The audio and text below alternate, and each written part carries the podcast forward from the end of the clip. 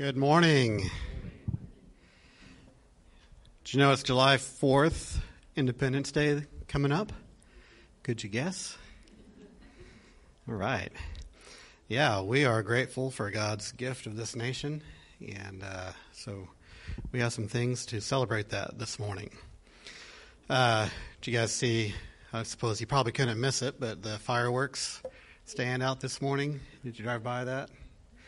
Yeah, yep. Uh, RHOP, Redemption House of Prayer, is doing their fireworks fundraiser, and uh, we're glad to help them out with their fireworks fundraiser. So if you need some fireworks still, um, stop by there and pick up some firecrackers and Roman candles and whatever else you need from them.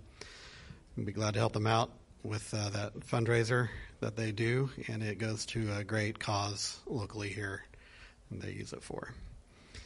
Uh, Sherry and Steve are at the airport this morning collecting Danny and Emily and the girls. So that's why that table is empty. And uh, we don't have our normal beginning of the month cake for birthdays, for July birthdays. But we do have some other snacks back there. So I saw some cinnamon rolls and some donuts. So thank you to whoever brought those. Appreciate it. And uh, so if you haven't got some breakfast this morning, get back there and get you some. Um, appreciate everybody who's uh, donated to uh, the Little Lighthouse trip to Kenya for the training for teachers who are doing special needs uh, that I'm going on. Uh, my part of the trip has been fully funded, and I appreciate everybody who's kicked in on that. And uh, so, got two weeks left to to when I go. So, be praying for that. Um, Really appreciate that. Anything else? All right. Let's pray.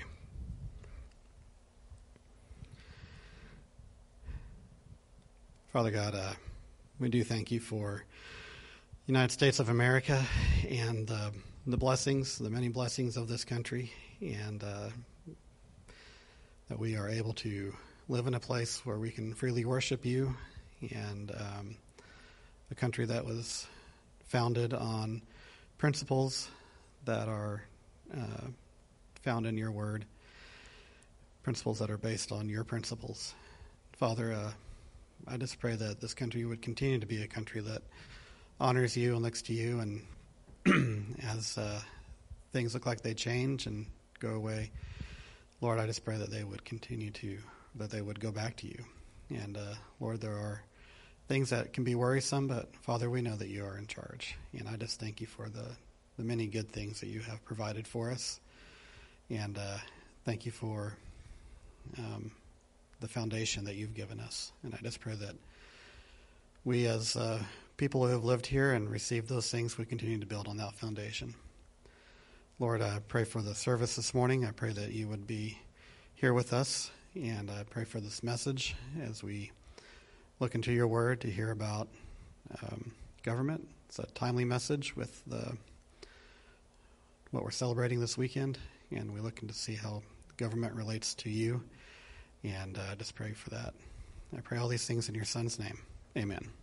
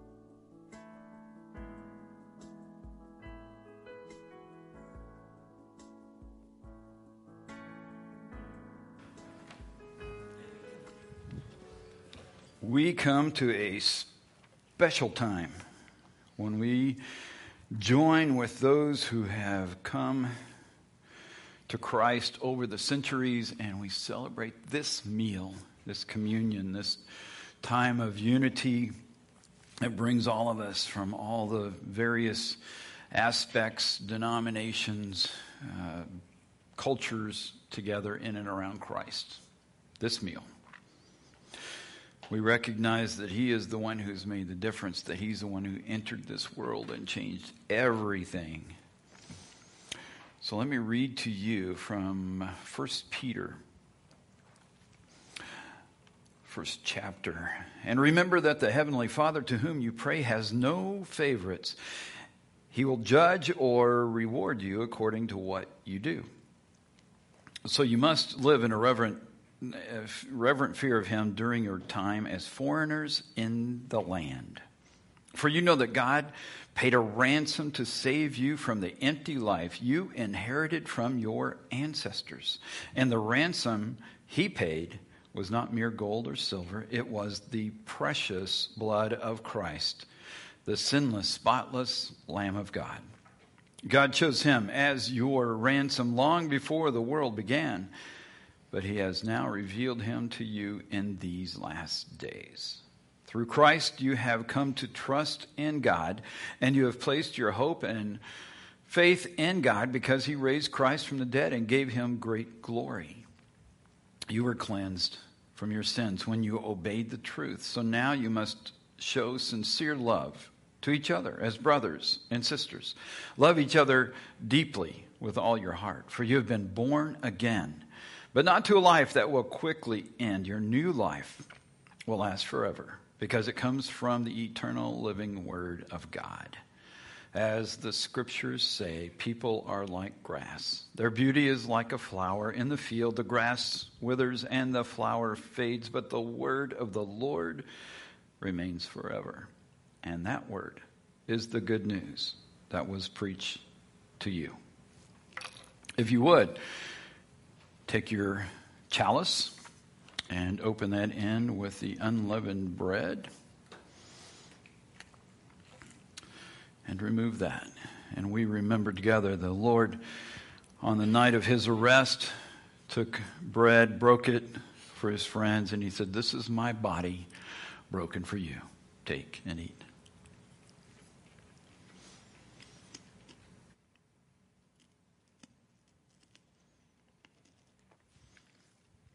And with great joy, Lord, we join with all those other believers from ages past and those around the world today in celebrating you. You have made the difference. And we have been born to new life because of what you have done. Thank you for your sacrifice. Thank you for the hope. Thank you for the hope we have. If you would take the other end of the chalice, peel that back. Inside, we find the fruit of the vine, representing the blood of Christ. And according to 1 Peter 118, you know that God paid a ransom to save you from the empty life you inherited from your ancestors, and the ransom he paid was not mere gold or silver, it was the precious blood of Christ, the sinless, spotless Lamb of God. Take and drink.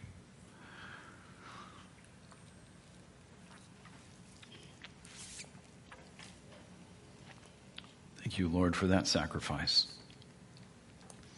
Precious blood of Christ given for us to allow us to enter into a new life, a new relationship, one that never fades, not like the flowers in the grass, but remains forever. Oh, we give you the honor and the glory. In Jesus' name, amen.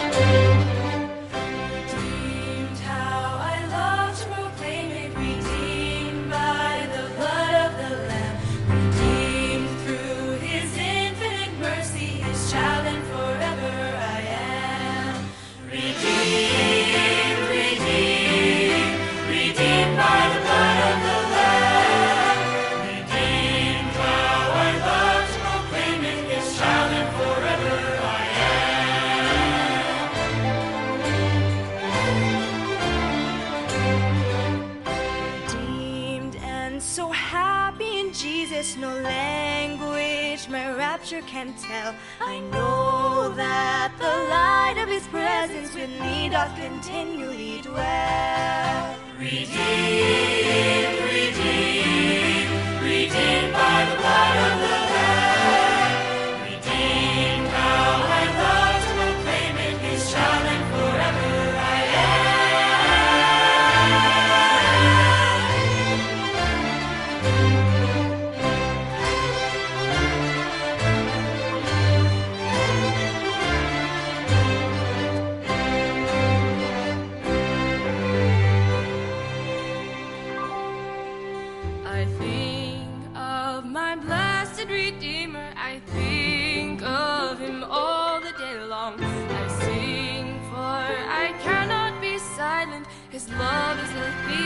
my song. His love is the theme of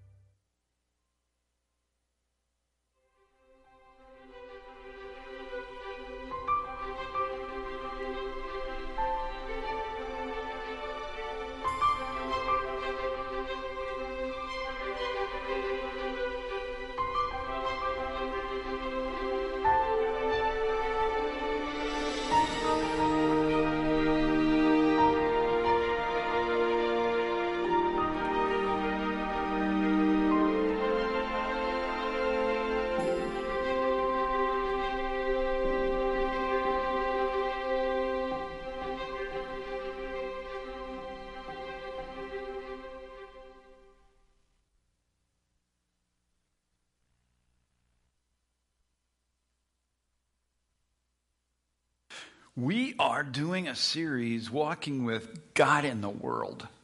And one of the things we run into in the world is government. Well, that's the way we say it around here. That's how it was taught at Shoto School, government. So we got we got some serious stuff we have to deal with. There are governments and have been around since uh, people had to organize back at the beginning. So, what is that all about? Well, government and God has to do with this whole uh, issue of chaos, which breaks loose early on in history. Adam and Eve, we, we've got influence from outside. Satan is involved in this whole process. we we have immediately things put together. God said, very good. Shortly after, broken and separated from God. So the chaos sets in and there are problems. And to deal with it, God allows people to form governments as a way of dealing with chaos, to give a place for uh, some order and some place for people to have peace, prosper, and uh, have possibilities. But as we know, human beings are broken and often twisted in their thinking, so governments are often less than the best. And so we have that issue as well. So, what do we do? Government and God. Well, here's Jesus. He gives this answer, and, and they're going, What? This is found in Mark chapter 12, verse 17. He is um, talking to a crowd. They have held up a, a, coin and they want him to hang himself by aggravating the Roman Empire with his answer, and then he gives this. Well, then, Jesus said, Give to Caesar what belongs to Caesar, give to God what belongs to God. His reply completely amazed them because he didn't hang himself, he just gave a straight answer. There's a place for government, and there's a definitely this is God's world, His universe, His creation. And there's a place for both. So that's what he's trying to say. But trying to balance this becomes an issue. So we have a variety of views on how government works and how it fits and where God fits and all of that. And that's what we're going to take a look at. So here's some views. Here's some views of uh, government and God. So one is that government is over God. So government's above the line. God is underneath. God is subjective. God plays a part. Uh, you, you, can have government uh, meetings. You can you can have a Congress or a Parliament, and and then you pray because you want God's blessing on what you are doing. But he's he's the little genie. He's the this nice little unseen power that's in the background. But he government's really the power. The king, the queen, the president, the Congress, parliament, or the military junta, whoever happens to be running the thing, is the power. And that view would make it very understandable when that government says, I want you to worship the king or the queen or whoever's in charge now. And you go, oh, okay, because government is above the line. God is, you know, or gods back in the day, but we're, we're talking about the one true God. So we separate the two and we put government above all of it. So government comes in and tells you, we don't want you talking about God in a place of public education. Why would we do that? Because it's fearful. We don't want you reading a book that may refer to him because government is supreme. We want God down here. If our morals shift and we come up with a whole new way of viewing uh, humanity, we want you to agree with government. God is down here, subject to the government. The government will tell you when God can be spoken of. Or you can have prayer for the Senate or the Congress or anywhere else in the military, of whatever government it may be. If it happens to be the U.S. government, then the government is viewed as above God. If you look at the early days of the United States, you would see that's probably not how they saw things. But government, then God. That's a view. Another is to have them equal, so you can have a view where government and God are side by side. And uh, again, God is, is not the one calling all the shots, but he has, you know, at least some equal authority to, to uh, participate in government. And people will give him a nod or include him or see that there's some value in having uh, maybe biblical truth or the Ten Commandments or something that might impact government in some way. But, you, know, don't get carried away. We still have government equal to God, so they, they, they run parallel.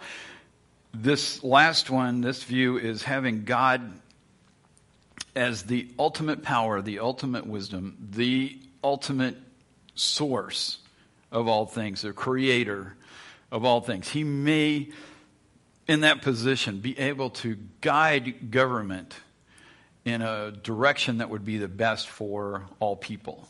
So that's God above government in a big way. That changes everything.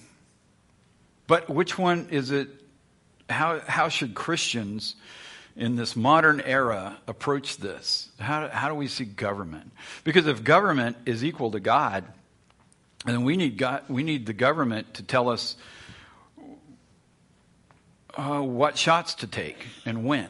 We need government to be the source of our health care. We need government to be the source of our income, because many people are looking for government to provide everything you need, not just roads and bridges, but everything.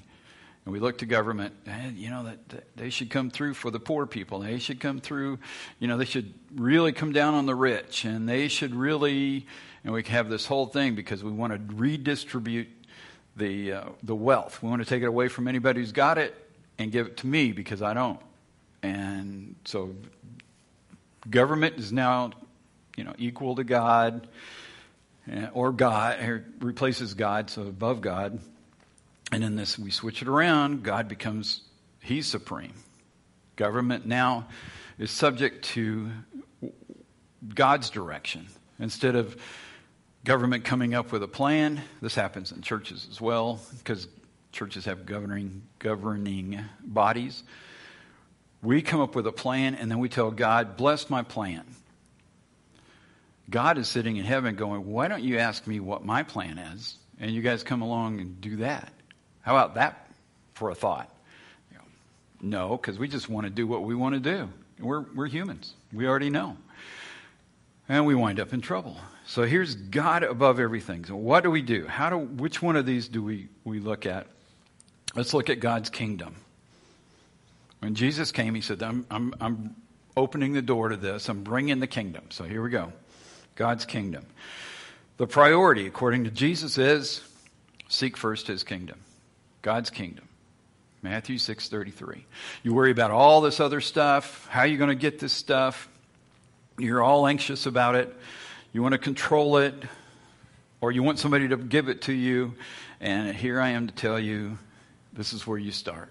Seek first. That's the priority. Seek first his kingdom, his righteousness, and all the rest of it comes.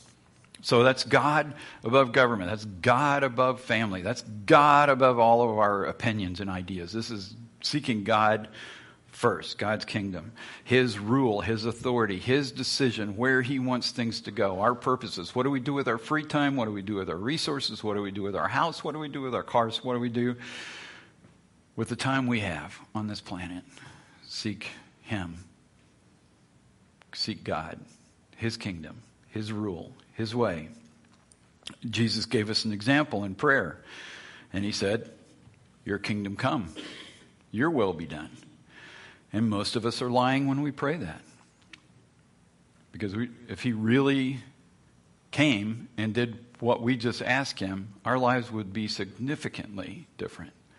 Our government would be significantly different. Our communities, our country would be significantly different. Because he want, what he wants to bring is, is good for all people. And he wants us to be able to live with a right relationship to him and then a right relationship to the people around us. And we, we would be looking out for each other in a way that is so different than typical human relationships. So the kingdom becomes first in this. So it's God above government. It's seek first his kingdom. It's pray for his kingdom, for his will to be done on earth. And this is a whole different way of, of approaching government. So we're going to go back, way back, to a time when Israel was in trouble. They had turned their back on the, on the Lord. They had decided to do things their own way. They were leaning on, uh, at that time, their particular government, their king, kings. There's a number of them that were affected by this. And they uh, decided that worshiping other gods, pulling in other ideas, oh, you sure you can pray to Yahweh? When, you know, you can include him once in a while because you know government above God. Just yeah, you can throw him in there in the mix. That's okay. Well, God said, I've had enough of that, so I'm going to let the kingdom, the empire of Babylon, come and uh, take you away. So they're invaded, and they're invaded three times. But this early on in the invasion process, the Babylonians show up and carry into captivity some young uh, men from Israel uh, that are now going to be in the court.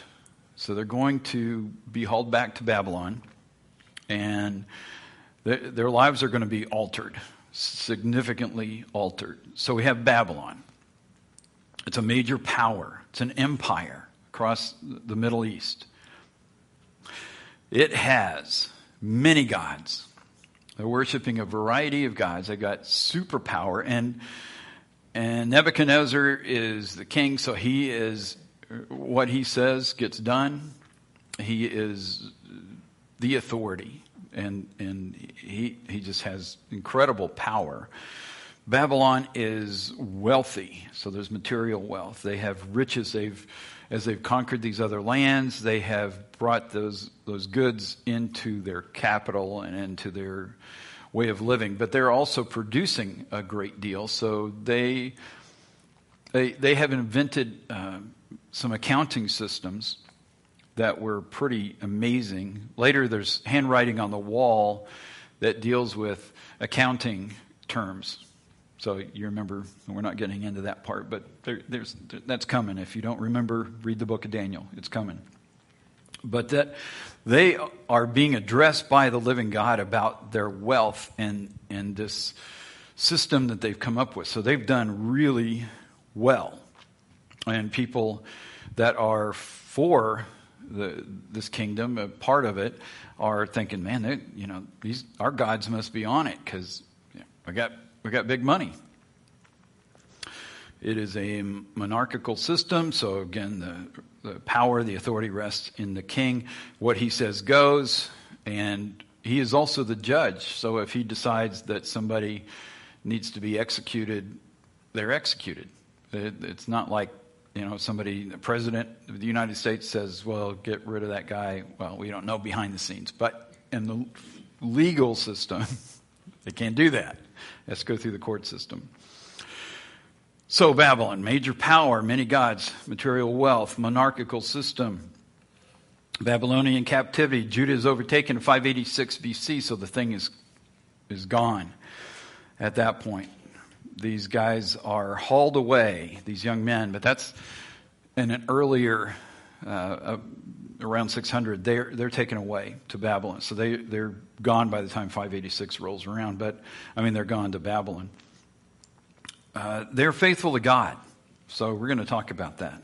Daniel and his friends do their jobs well without compromising their commitment to God.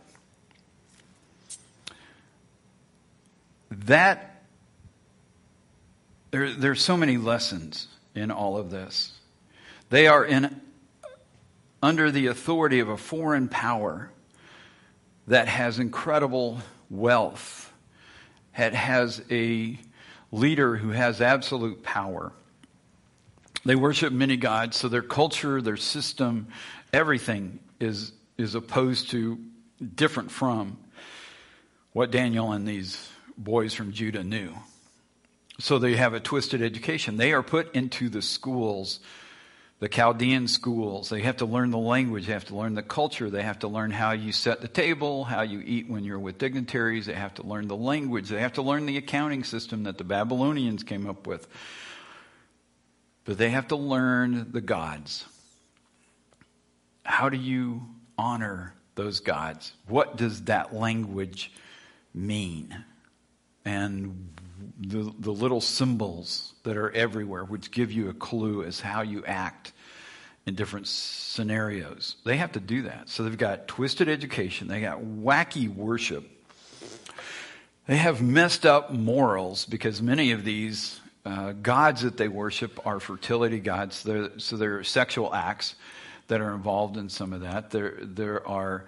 Uh, the ideas of what happens in the afterlife or what is moral, what is good, all coming from these other gods uh, and, and the twisted ways of thinking. They have unjust executions. If the king or somebody in power gets upset with somebody else, they just cut their heads off or send them to the lion's den, or we, we know the stories. There's a lot of things that, that they have creative ways of getting rid of people.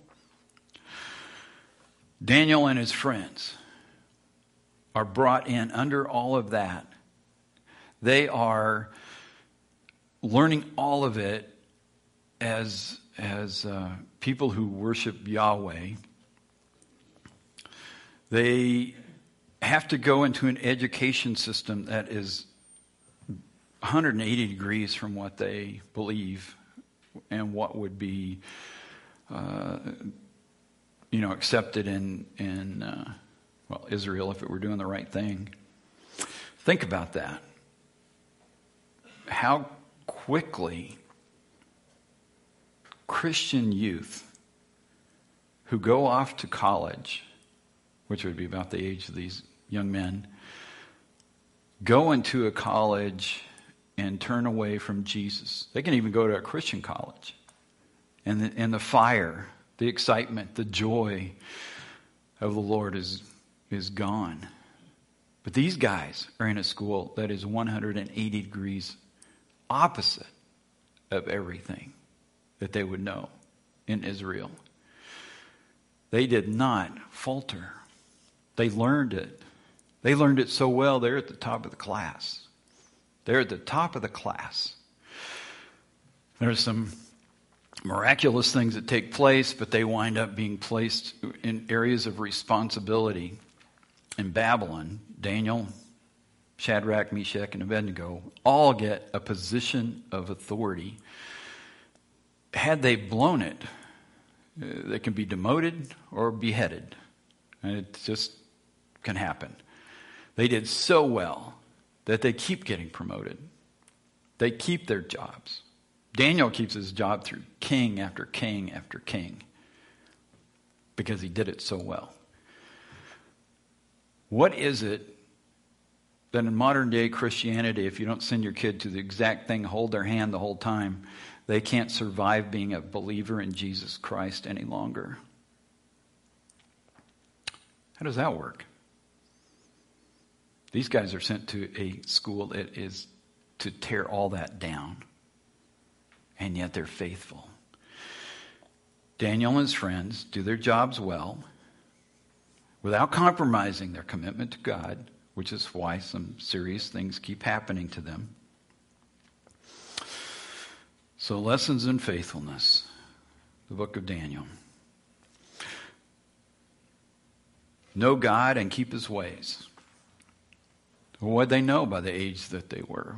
Well, they didn't know everything, but they knew enough. Yahweh is God. We're going to hold on to that, and we're not giving in. Were they grumpy pushback, angry, we'll tell you, we're holier than you kind of students? Or did they learn the lessons without compromising? They did the job so well that they shined in the places that they worked. They represented the living God among all these other gods. And people could see it. And they were jealous. And because of that, they wanted to get rid of them, which is why the fiery furnace, and that's why the lion's den, and that's why these other things came up, because they had to find a way to get rid of these guys who are doing the job so well. And we don't want them getting credit or their God getting credit, so we got to get rid of them which just gave us some great miracles to have in the book of Daniel. And we still uh, are amazed by those stories because they're so good. But they know God and they keep His ways. They do good work, even in a, in a bad place. You ever been, man, I can't work here. You know, these guys, they're not on my team. They don't even believe in Jesus. They're immoral. They say bad words at work. I was in the army Ah. Yeah, try to find something. It's got more words than that. Okay. Do good work even in a bad place. You just follow the Lord no matter what. Faithfulness to Him. Stay steady even when threatened with death. Well, it might be uncomfortable and I have to work outside and they don't have AC and and, and, and they, they're mean to me because, you know, I didn't, I didn't join in on their joke. And so now it's just bad. And I, God saved me from this horrible place. And these guys just kept working, doing a great job. So great that everybody saw it. And they rec- recognized that Yahweh was the one true God. Hmm. So, respecting government. Romans pick this up. Paul is addressing these uh, believers who were in Rome. He hasn't gotten there yet to visit with them, but he's writing to them. Remember, Rome is not the friend of the pretty much brand new church that exists. Rome is responsible for putting Jesus on a cross, for killing a number of uh, believers, new, people new to the church. And Paul has the gall to write something like this. The authorities are God's servants, sent for your good. But if you're doing wrong, of course, you should be afraid, for they have the power to punish you. They are God's servants sent for the very purpose of punishing those who do what is wrong. So you must submit to them, not only to avoid punishment, but, but also to keep a clear conscience. Pay your taxes. Whoa. For these same reasons, for government workers need to be paid. They are serving God in what they do. And we started off with Jesus saying, you know, give to Caesar what's Caesar, give God what's God, and now we have this. And you go, well, wait a minute, that's not my attitude about government. It's probably why we need to change our attitude about government. We do not compromise. We seek first his kingdom. We do not give in on the truth. We do not slow down. We do the best job we can. We pay our dang taxes. We do it. Because that's the right thing to do, and those government workers also need to be paid, just like Paul says. They're serving God in what they do.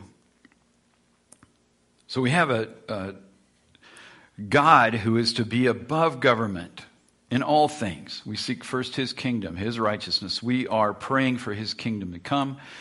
We know that this, in this world, it's not going to be finally done or perfect, but it keeps the chaos at a minimum, even in the empire of Rome or Babylon. It kept some chaos at bay. Otherwise, everybody does what's right in their own eyes. That's the book of Judges. And then just imagine how much fun that would be when you're at an intersection and everybody pulls up at the same time. Even when we have rules, you know how well that works. So, we need a way to curb the chaos. Government provides us that. God is above it. Government, and don't lean on government to solve all the problems. Don't think the next president is the solution. He is not. It is God who is the answer to all of this. And if it's not time for him to take over, then we live through this just like Daniel and his friends, doing the best we can without compromising. And we stay committed to him. We stay committed to the living God no matter what. That's how we do it. And we do it so that we can make a difference in this world. Part of this because we are in the United States and we need to appreciate the country that we have. And appreciating the United States is part of part of that. We're going to celebrate the 4th of July coming up. So we have freedom and opportunity. We have the freedom to do many things, those are written into the Constitution, which was a brilliant document. Remember, it is not the government who gave you those freedoms. It is not the government who decided, well, we're going to carve out something and give it to you because we are so gracious. It was the people who gave the government responsibility. These rights belong to people because it's the people who formed it. The government, all those other people in those nice buildings in D.C. did not come up with this. And they do not give it to you and they cannot take it away. It's written in the Constitution. The one that they swear to uphold and protect when they take office, which they should take seriously. It also provides opportunity opportunity to, to work, opportunity to find a way, not for the government to provide for us, because government is not God. It's an opportunity to live in a place where you can actually go to work or get an education or have a place to live. And, and if you're thinking that this is just an awful place and, and it, it just sucks here, just go visit another country. Just go spend a week or two and see what they can do. See what the freedoms are that they have. See what opportunities they have to work. And there are beautiful countries just south of us. And you can go down there and talk to those people. Well, you don't have to go that far. Just go to our southern border and you'll see the millions of people lined up to get here because what they want is freedom and opportunity, which many people in this country turn their nose up to and say there is no opportunity, there is no freedom. Well, if that's true, why are all those people lined up? They're willing to give everything they've got, risk everything to get to that border, hoping to get here to experience a little bit of freedom and a little bit of opportunity. Appreciating the United States is an important part of this. God has allowed this country to be here at this time in history because this country is sending God's truth to more places around the world than anyone else and provides help to places around the world. If we fail to do that, things might change.